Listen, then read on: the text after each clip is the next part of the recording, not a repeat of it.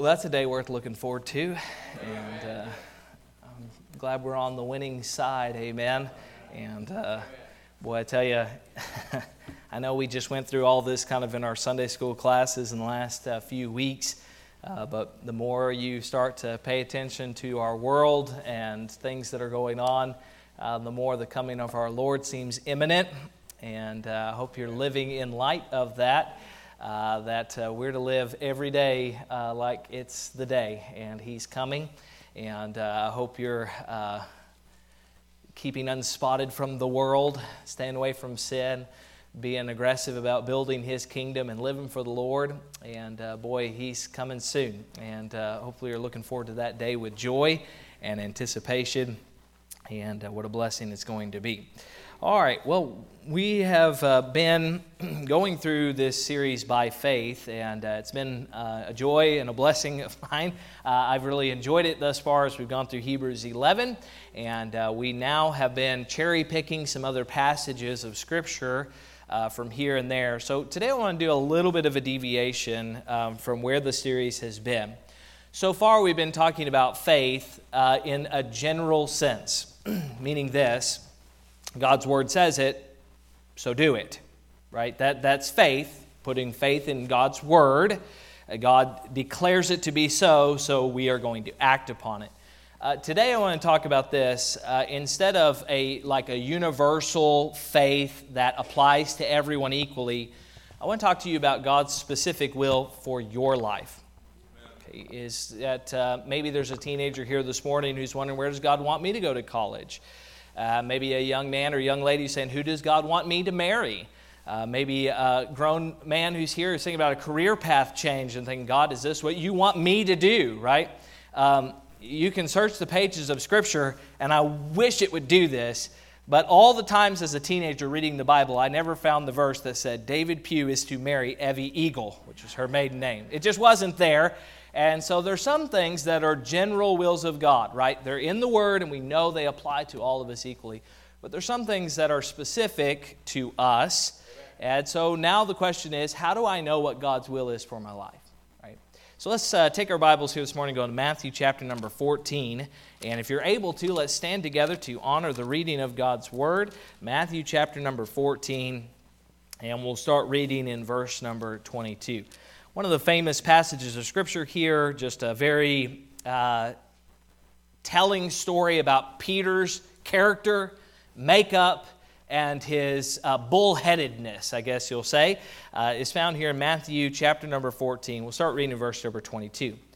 And straightway Jesus constrained his disciples to get into a ship. Uh, word constrained there basically means this they didn't want to, and he made them. Okay? So he constrained his disciples to get into a ship and to go before him unto the other side while he sent the multitudes away. And when he had sent the multitudes away, he went up into a mountain apart to pray. And when the evening was come, he was there alone. But the ship, speaking of the ship that the disciples are in, was now in the midst of the sea, tossed with waves. For the wind was contrary. And in the fourth watch of the night, Jesus went unto them walking on the sea. And when the disciples saw him walking on the sea, now try to make this a little bit more colorful here, okay? They were troubled. Okay, if you just read it normal, you lose the context there because this is not like, a, oh, hey, look, that's, that's weird they're losing their minds, okay? They're already fearful for death out on this sea storm that's bolstered up. And it says there that they were troubled. They are alarmed. They say this It is a spirit, and they cried out for fear. Can't you just sense what they're going through here on the ship? So in verse number 27, he says this But straightway Jesus spake unto them, saying, Be of good cheer, it is I be not afraid.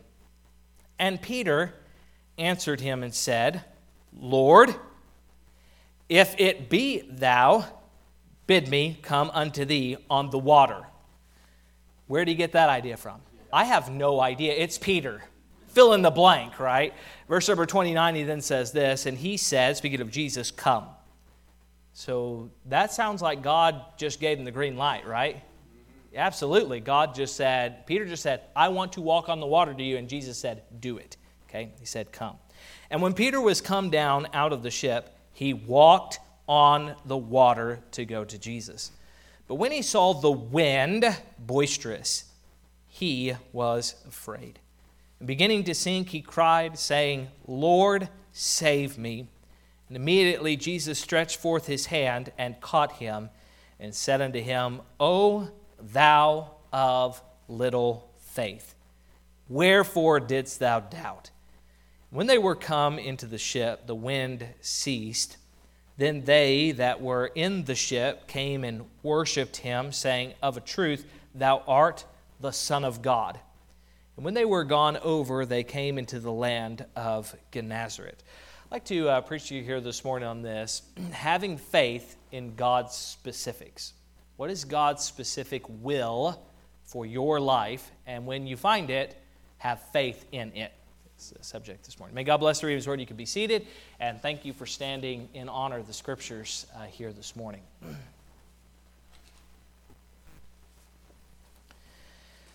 What is God's will for my life? When I was a youth pastor um, for four years, I probably had that question asked more than any other question, right?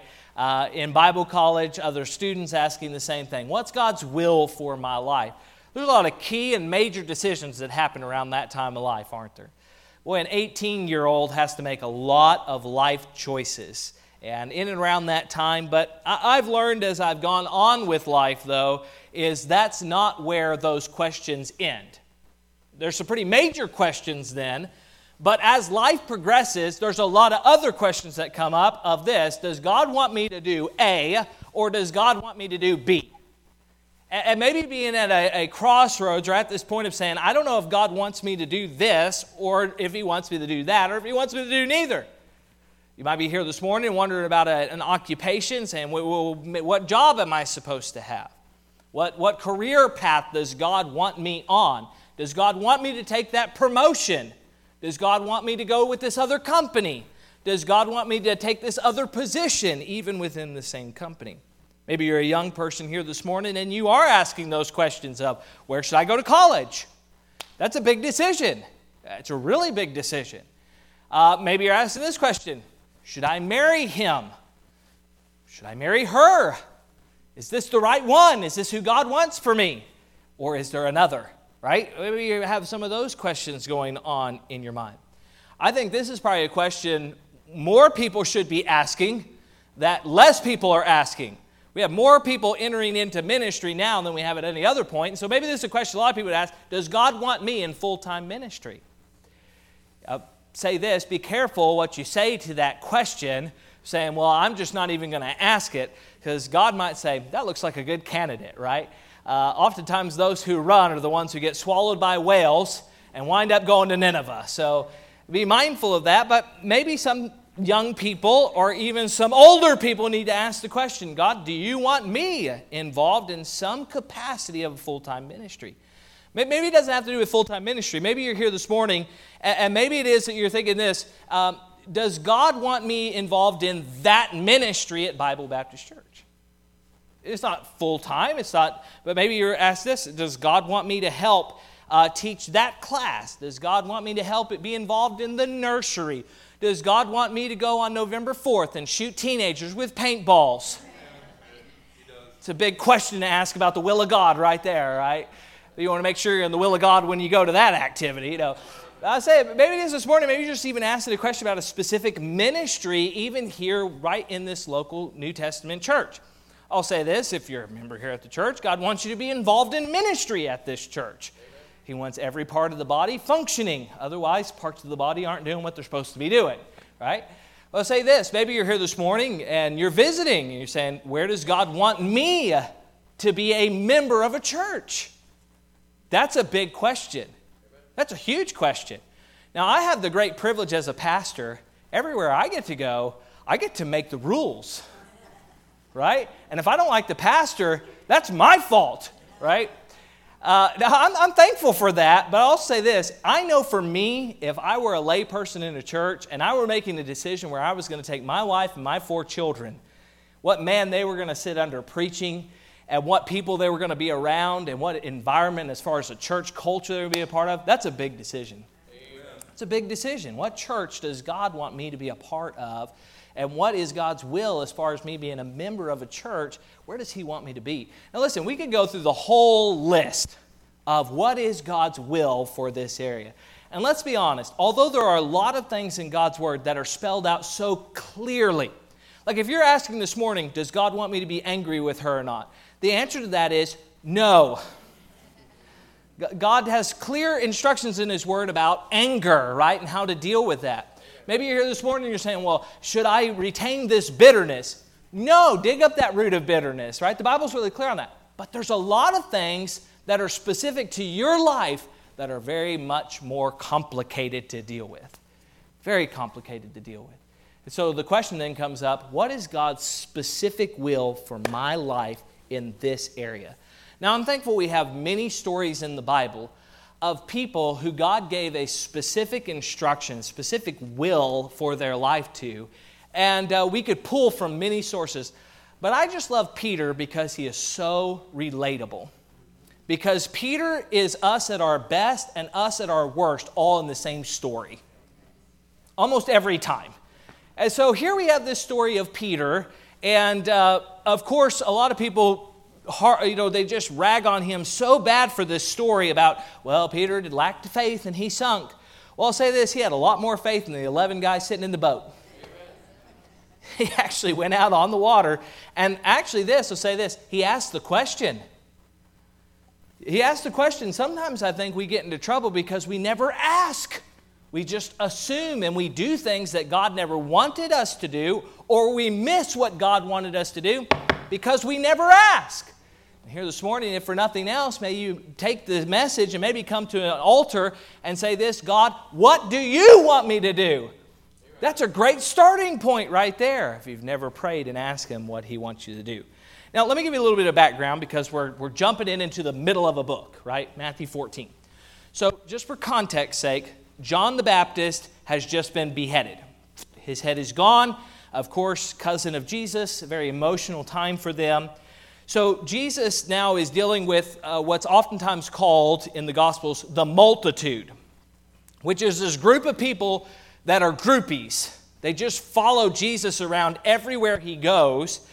And so, at this point, there's a group of 5,000 men, besides the women and children, that have assembled, and they, there's no place that can provide enough food for that many people. And of course, Jesus performs one of his most uh, iconic uh, miracles by taking a little boy's lunch and multiplying it and feeding all of them and having 12 basketfuls left over. Absolutely amazing. The five loaves and two fishes, a, a little boy's happy meal, and he fed 5,000 people. Mm. It, uh, I know it's not the sermon this morning, but think about it. If a kid showed up this morning and he had a McDonald's Happy Meal, with four chicken nuggets and a little french fry. And we said, all right, we're going to feed all 120 people, 130 people that are here at Bible Baptist Church. We'd all go, one pinch for you. And I mean, that pales in comparison to what Jesus did, did with the 5,000 people. And that's just the men, not counting all the women and children. It's incredible. I mean, 10, 12, 15,000 people that Jesus fed with a happy meal. That's awesome. And so here's this amazing miracle. And so in verse number 22, they're leaving this scene where Jesus is trying to send the multitude away, which, if I'm part of the multitude, I don't want to go away. I just got fed, I just saw this amazing miracle. But Jesus tells his disciples, in verse 22, he says this He straightway told them to do something. So this is kind of a don't wait right now. Um, you're kind of dealing with your children sometimes. You say, I want you to do this right now. Okay, that would be the King James word there, straightway. Don't, don't hesitate. Don't wait. Don't go and do something else first. You're going to go to the ship and you're going to go straightway, immediately, you're going to go and do what I'm asking you to do. Now, of course, it doesn't say it in the text there, but you can kind of read the context that the disciples are kind of putting up a little bit of a contest here of saying, I don't really know if I want to go over to the other side without you, Jesus. Well, why would they say that? Well, there's 5,000 people, just the men, who he just fed that haven't left yet, and they're like, We're not leaving you here with all these people. They might pull you apart, or they might want you to do something, or they might, I don't know, do something crazy. We're not leaving you here. Might kind of been a security thought that they had. Maybe it was this they were like, We don't want to miss out on the next cool thing you do. That's where I would have been. Jesus, I want to stay with you. You just did a lot of really cool things, and I want to see the next cool thing you do. I don't, I don't want to miss that. I want to see that miracle there.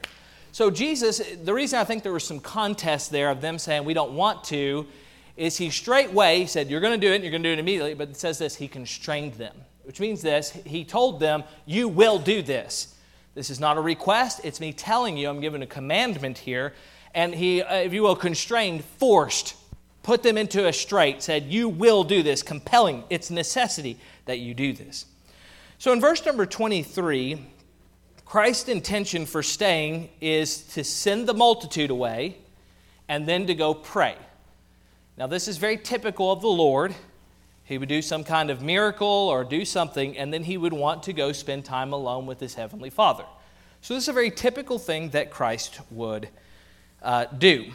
Now, when even was come is a, a term that's used here in the scripture. So, Jesus is praying for a good long while, and now it is dark outside.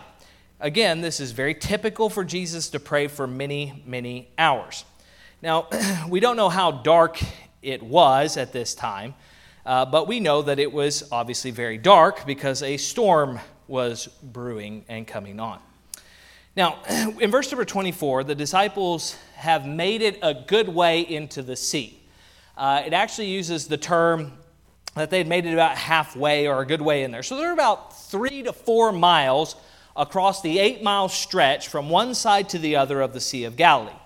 The Sea of Galilee is eight miles wide and 13 miles long. So it's this relatively smaller sea, but it's still of good distance. Now, the Sea of Galilee, I've never been there before, but what I'm told is, is it's got a low altitude of the sea, and it's kind of surrounded by some mountainous area. So, what can happen there in the Sea of Galilee is, is there can be this low pressure, high pressure that mixes, and humidity from the ocean, and it can have these massive storms that whip up almost without warning. Now, again, I've never been there before, but I do know this, having just recently gone to the men's fishing trip on Lake Texoma. Uh, Lake Texoma and that area up there can be a little volatile with its storms as well. And so, even with our modern technology, we knew the first day we got up there for the men's fishing trip that there was likely going to be some thunderstorms. But we got out on the water anyways, because that's what men do, right? so, we're out there, and I was out with Brother Jeff Bilby. We're putting around, and you know, the boat looks big till you get it out on Lake Texoma, and then it feels like you're in a little bitty nothing, you know, and you're out there on this boat and the waves are going and you're riding them and you see these storms rolling in. And thankfully, Jeff kind of has been on the water a little bit in his life and he said, Hey, it's probably about time for us to get off. We get back in, load up the boat, and boom, it just starts raining. And we're looking and we're like, Oh, well, there's David Moore. He's got his boat and everybody's getting out. And we're looking around, we're like, Where's Brock Reeves? And he's out there on this massive pontoon boat floating around in the ocean out there which is what Lake Texoma becomes eventually in a storm, you know. But I'll tell you, when a storm shows up, it changes the whole dynamic of the sea, doesn't it? Amen. And so here you have these young men out on this boat, the disciples, and the scriptures describe it this way that they are tossed with the waves, for the winds were contrary. Contrary simply means this there's no single bearing of the wind. It's not like the wind is coming in from the south. It's like south, east, west, north, and the boat is just being whipped around with this storm that's just bolsterous and going everywhere, the winds and the waves. Now, just to give some context of this, there are half of these men that are in this boat who have spent their entire life on this sea fishing. There, there are these men, Peter, James, John, I mean, and others that were fishermen by trade that had spent hours and days on this water, fishing these very waters, and yet when this storm arises, the Bible says this they're terrified. They recognize, even these fishermen, that the, the vessel that they're in cannot withstand this storm. This storm is bigger and stronger and more difficult than anything they've dealt with. And so they begin to row and they begin to toil and they begin to fight the waves. And they're out in the middle of this uh, sea and they're four miles back this way, four miles back this way. And what should have been an easy trip, now they're in the fourth watch of the night. This is between 3 to 6 a.m. in the morning. They left when it was still daylight, and now it's about to be morning time again. It's in the middle of the night, it's dark, the winds are howling, the waves are crashing in them. They're exhausted, they're tired, they're physically weary, and all of a sudden, here comes this figure in the distance that the lightning illuminates walking on the water. Now, I don't know about you, but the disciples were troubled. Kind of gives us a little indication of what was going on here. For me, I would be terrified. Mm-hmm. I would be absolutely losing my mind at this very moment. But if you understand the culture, it is altogether even more scary. So at this time, it was a popular belief that people would frequently appear to the living. Now, of course, we understand biblically, it's not accurate, okay? So don't go home, be like, preacher said there's ghosts, okay? But at this time, that was a popular belief in Jewish culture. So much so that the Pharisees wrote this in their book. They taught that demons would make themselves appear at night, and so they developed this law. It's forbidden a man to salute his friend in the night, for we are careful lest it should be a demon. So that's what the Pharisees were teaching people. If you're out at night, don't say hi to each other because that other guy's likely a demon. And so they're out on the water. It's a popular belief of spirits that it roam the earth at night and demons that are out there, and they're out there and they're physically tired, they're worn out, they're rowing, they already think they're going to die, and then they see this figure walking on the water and they go, It's a ghost! It's a spirit!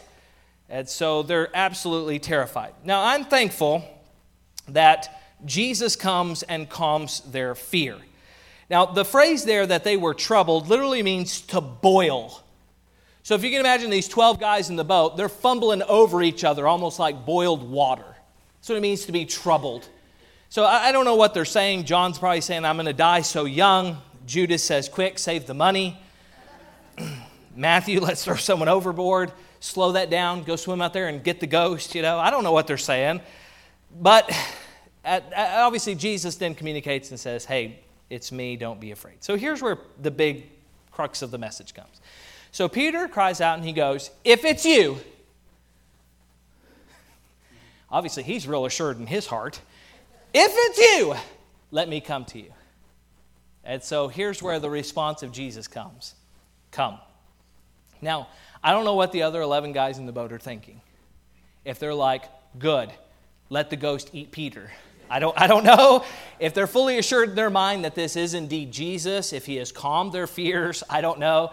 But in Peter's mind, though, whatever's going on in his life at this moment, at this juncture, he asks the question, Lord, if it's you, I want to come out to you. Now, you say, well, why would he ask such a question? I don't know, it's Peter.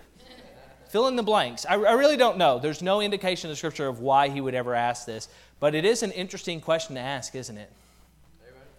So here's Peter, and he says, Let me come to you. And here is such a key moment in this whole story. Peter asked, and he got an answer. Don't miss that. Don't, don't, don't miss that in the sermon here this morning because oftentimes we neglect to ask and then we act without God giving clear answer, and that's where we wind up in a lot of trouble. How, how ignorant would it be for Peter to step out of the boat if he says, Can I come to you? And he goes, No! And Peter goes, Okay. I mean, of course he's going to sink. Of course he's going to drown. Of course he's going to have problems. Why? Because he just was told by the master, I said no. And he did it anyways. Well, what if this? What if the reply came, Yeah, come, come, Peter? And then Peter never stepped out of the boat and never went. We'd never experienced God's will for his life. We'd never have the story of Peter walking on the water and the miracle that was there. Because obviously, Jesus' intention of telling him to come was for Peter to make it all the way there to him without any problems. So, how do you know that? Well, when he started sinking, Lord saved me, and thankfully God was in saving distance and grabbed him and pulled him up. And he says this Why did you doubt? Your faith was too little, right? O ye of little faith. Now, here's the, the whole point of what's going on here in Peter's life. Jesus says, Come. He steps out of the boat, he begins to walk on the water. And here's what happens he is almost to Jesus. You say, How do you know he was almost to Jesus? Because when he started sinking, he said, Lord, save me, and Jesus was right there to save him. Just read the context. So there he's walking, and he makes it a good way to where Jesus is. And here's where the problem comes. I think in my mind, a big gust of wind blew and kind of brushed up against his face, you know, real heavy, because the Bible says this when he noticed that the wind was boisterous. He had his eyes affixed on Jesus. He knew God wanted him to do this. This was God's will for his life, and he was following what God wanted him to do. And then the wind became boisterous, and as he started to look at the wind and the waves and get his eyes off Jesus, immediately he begins to sink. Now, thankfully for Peter, he knew who to cry out to for help at that moment when he said, Lord, save me. And Jesus was right in the area and right in the business of saving him. If you ever find your way uh, and you're out trying to live for God and do faith in God, whether that's faith that applies to all of us or whether it's God's specific will and God's specific calling on your life, and you find yourself sinking, stop immediately and call out to God for help and saving grace. He's always in saving distance. Absolutely, he's always in saving distance. And so he pulls him up, and of course, that famous statement that he says, Why did you look away? Why did you doubt? Why was your faith so little? Why did you lack enough faith in me? Thankfully, Peter makes it back to the boat. The winds stop, and I love the disciples' response. Here's the disciples' response they worship. You, I guarantee you, look in that boat, and all 12 of those men are kneeling or they are laying down in that boat, and they are saying, What manner of man is this? They're worshiping him, which is the lowering of oneself to exalt the worth of another. And that's exactly what they are doing to Jesus. They recognize at that moment, they call him this, the Son of God. Amen. Now, they already knew who he was, but boy, when God began to kind of show them parts of his deity and allowed his godhood to shine through his manhood, those were, those were very powerful moments in the disciples' life where they stopped looking at him as a wonderful man and started seeing him as God himself. That was one of these moments where they began to worship him. They go over to Gennesaret, finish the trip across the sea, and carry on with ministry. And you say, well, what exactly does that have to do with me and my life and my thing of faith here? Well, we don't want to be of little faith. And like you and like me, I want to know God's specific will for my life, like Peter did in this instance, where it wasn't maybe the will of God for 11 other men to walk on the water, but it was for Peter. Well, how do we figure that out? Well, Peter's water walking experience with faith, know this, he was already in a place of living by faith. Again, don't, don't miss this. Peter straightway was commanded by God to get into a boat. He was constrained to do so and to go to the other side. What, what was that? That was God's known will at that time for Peter's life. Where Peter was in that boat at that moment is he was dead center in God's will for his life. I think there's a lot of people who are going around and they're saying, I wish I knew God's will for my life. I wish I knew got, what God wanted me to do here, and I wish I knew what God wanted to do here. Can I help you out a little bit? If you won't do the known will of God that you already know you're supposed to be doing, why is God going to give you the next step? No, think about it.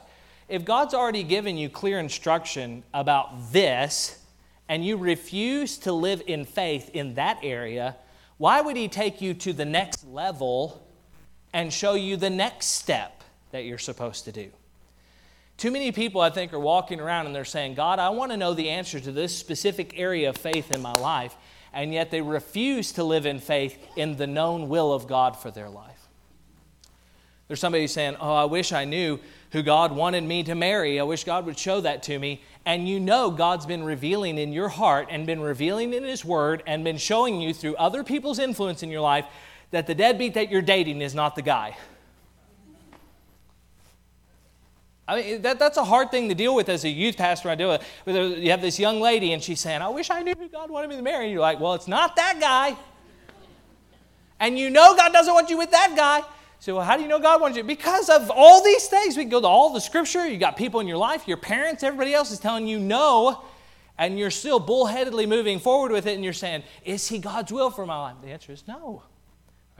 So, if you know the known will of God for your life and you refuse to follow it, how can we expect God to show us the next step? And here's the thing with Peter he was where God wanted him to be, doing what God wanted him to do when God showed him the specific will for his life that he was able to step out of the boat and walk on the water. when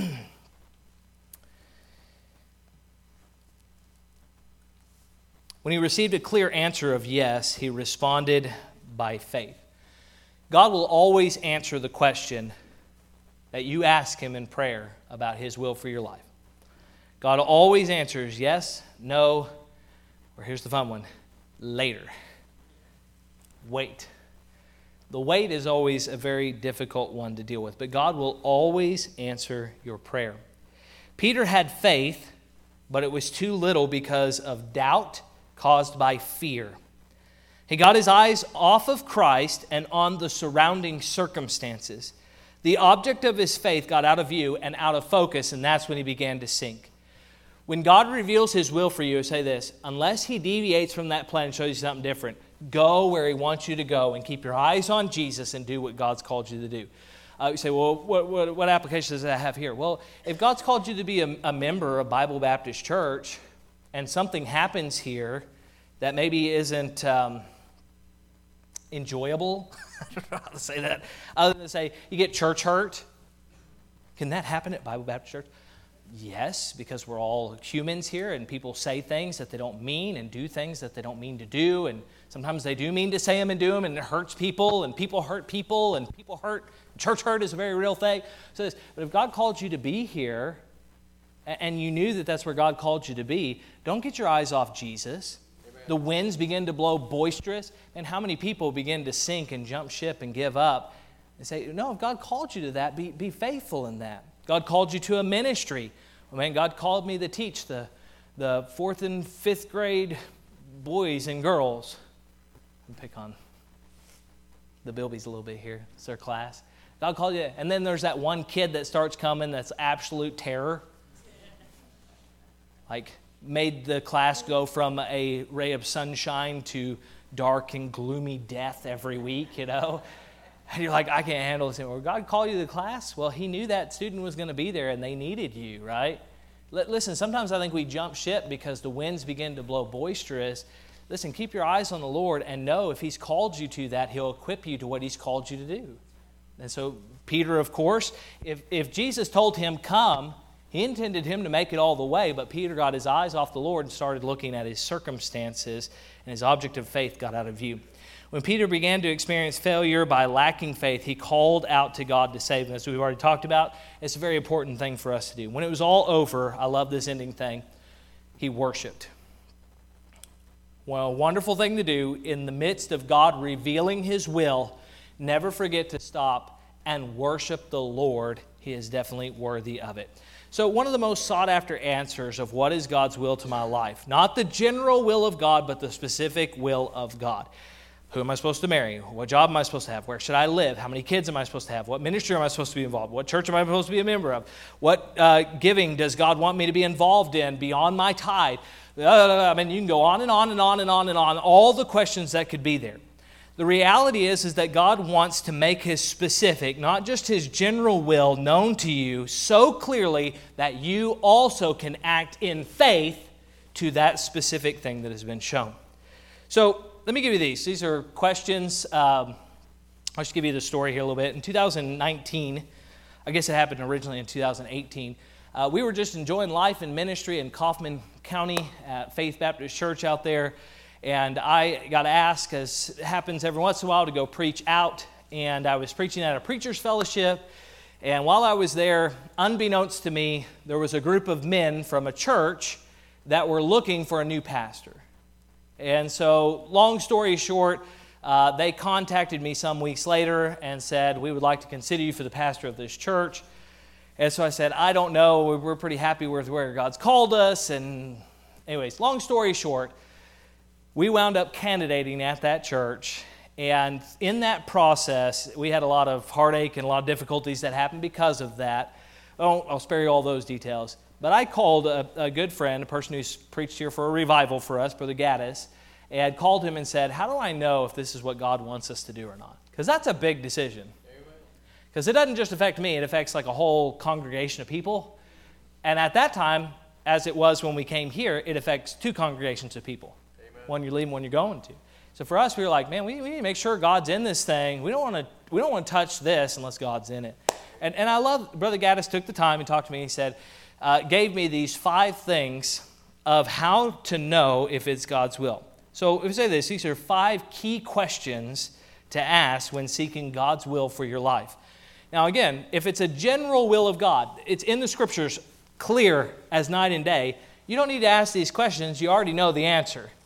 But when it's something specific that's for your life specific, these are some great questions to ask. Here's the first one is this Does it align with God's word in doctrine and philosophy.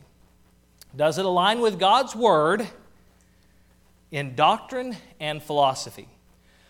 A lot of people say, God wants me to do this, and I can take them to chapter and verse where God says not to do that. Well, you know, God wants me to go into the bar and drink alcohol, and that way I can witness to the people at the bar. Well, let me take a verse here, right? No, no. I've heard some of these very things that people talk about that they feel like God's specific will for their life goes contrary to the known will of God in His Word.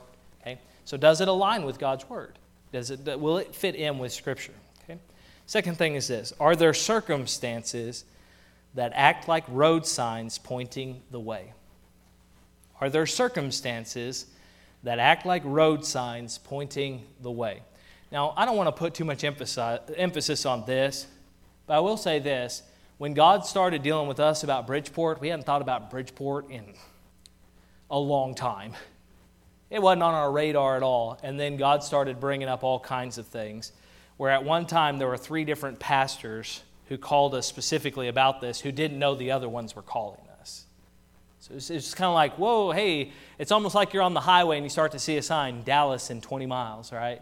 Dallas in 10 miles. I think Dallas is coming up. I keep seeing road signs, right? That God will put things in your life that will be kind of like road signs that say, hey, this is my will. This is what I want you to do. Okay, number three, does it come at a time when you are delighting in the Lord? Does it come at a time when you're delighting in the Lord? This is so key. This kind of comes with what we talked about earlier with Peter. Peter was already doing what God instructed him to do when God told him the next step if you're not delighting in God at that moment and you're not uh, in love with the Lord, I'll say this do not make any major decisions when you're on rocky grounds with God. Don't do it. I'm telling you, there's no reason for a hasty decision of a career change or marrying somebody or doing any of that when your relationship with God is on rocky grounds. You say, Well, what do I need to do? Well, get things right with the Lord. Amen. Get before Him, confess your sins, make things right with God, get on good standing with Him. And then when you get on good standing with the Lord and you're walking with Him, then come to Him with that question once again. But if you're not good standing with God, boy, it's a dangerous thing to try to act on the specific will of God in your life when you're not delighting in the Lord. The fourth thing is this is it evident to others? Is it evident to others? It's a, it's a good chance when me and my wife were dating, before we were dating, we were just friends. We had everyone in our life both of our sets of parents, siblings, everybody that was saying this. We see it. God's in this. This is right. we had pastors, youth pastors. I'll tell you this if it had been the opposite, we wouldn't be together. As much as I might have felt like, man, this is what God wants, if my parents were told me no, and her parents said no, and our pastor said no, say this, they see something that I don't see. And I'm going to rely on some spiritual maturity. I'll say this God gave you a pastor. I know for many of y'all, I'm younger than you are. I'll say this God gave you the position of a pastor in a church to help you see things that you might not otherwise see. And there's a great danger when you have spiritual leadership in your life, people you trust in this church, or a pastor of this church, or other people that are your friends, godly friends, not ungodly friends, godly friends that are saying, you ought not do that, or you ought to be wary of that. There ought to be some red flags that go up. But I'll tell you, on the opposite end of that, if you have a pastor and you have a church and you have godly friendship and leadership that's saying this, hey, we see that. We see God moving in this area. Have you considered this? It can be another thing that says this green light. This is God's will for my life. That it's evident to others that God wants me to do this. And then the fifth thing, which is always wonderful, which fits in so well with our sermon here, is this. Know this, this isn't so much a question as much as it is a statement. It will stretch your faith. If God's going to lead you somewhere, He's going to do it so that you are closer to Him and you are more functioning for Him. God never is going to lead you to a place where your faith is going to diminish. He's always going to take you to a faith, place where your faith is going to grow. Say this, you might be saying, I don't, I don't think I could teach that class. I don't think I could be involved in that ministry. I don't know if I could do that. Well, maybe it is that God's leading you to that point because He wants to stretch your faith and grow you. And that's very much so a thing of the will of God. Quickly, some things to remember. We'll wrap this up. You must be doing the known will of God the general will of God before God's going to ever show you anything specific. Seek specifics, pray, pray, pray. Get counsel, read the word, ask, seek, knock. If you want Him to answer, ask. If you want the door to be opened, knock. If you want to find it, seek it. Okay, those are very, very key things. And then do this wait for Him to answer specifically. He will give an answer, and then when He does, act in faith. And then what Peter shows us here is when he reveals something to you, don't lack faith. Don't deviate from that. Don't allow other peripheral things to distract you from that. Keep your eye on the Lord and do what God has called you to do. So, what is it here this morning? Maybe God's been dealing with you about a specific ministry. Maybe God's been dealing you with about uh, joining this church or, or going to another church and joining that church. Maybe God's been dealing you with about some specific thing in your life Maybe it is here this morning you do some business with the Lord and say, God, I have not asked you and I need to do this. God, what do you want me to do? And God, will you make it evident and clear?